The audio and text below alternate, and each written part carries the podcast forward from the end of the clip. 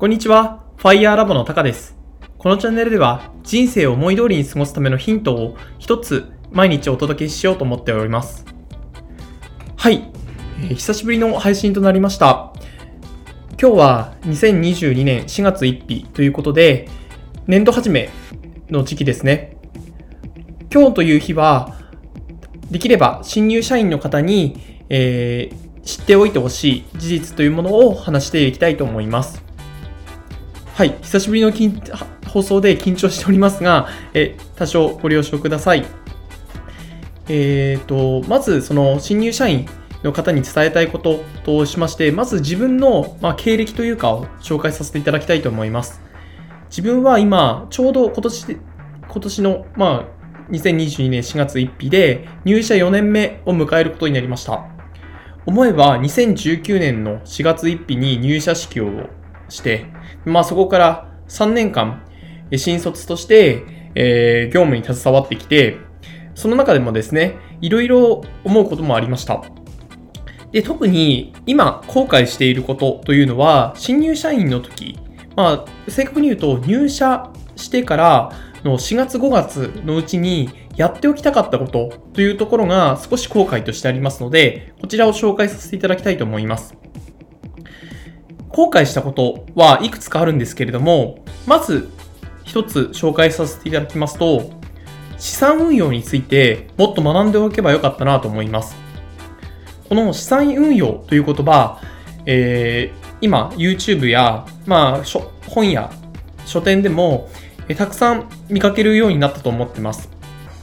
特にですね、新入社員の方にぜひやっていただきたいこととしましては、証券口座の開設と、また、新入社員研修で行われる資産運用の講義ですかね。こちらについては真剣に聞いていただきたいと思っております。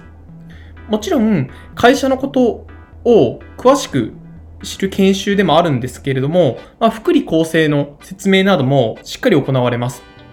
その中で、まあ、一つキーワードとしては、企業型確定拠出年金、企業 DC というキーワードがあれば、ぜひそちらに関しましては、皆さんの資産運用に直結する話ですので、ぜひ真剣に聞いていただければと思います。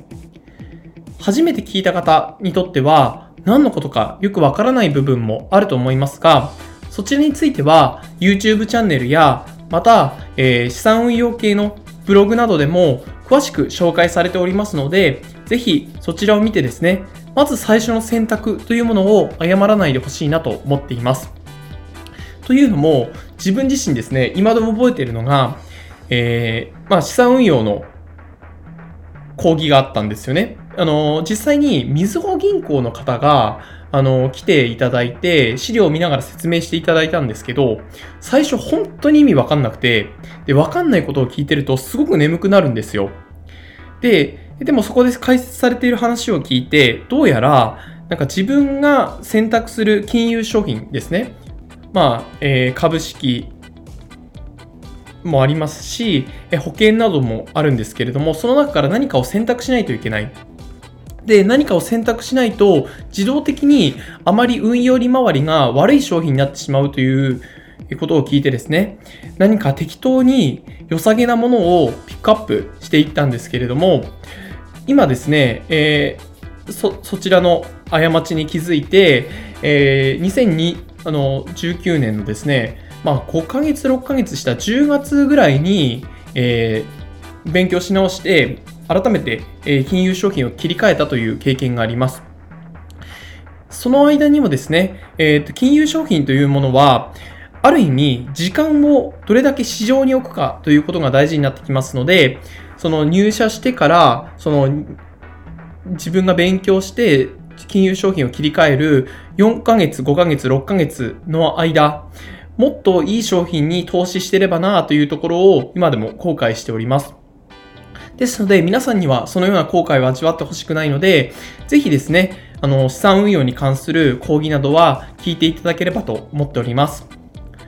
はい。と、それでは、えー今年度はですね、まあ、2022年度も始まりましたので、今後は定期的に、えーこの音声配信の方も配信していけたらなと思っております。それでは、良い一日を。失礼します。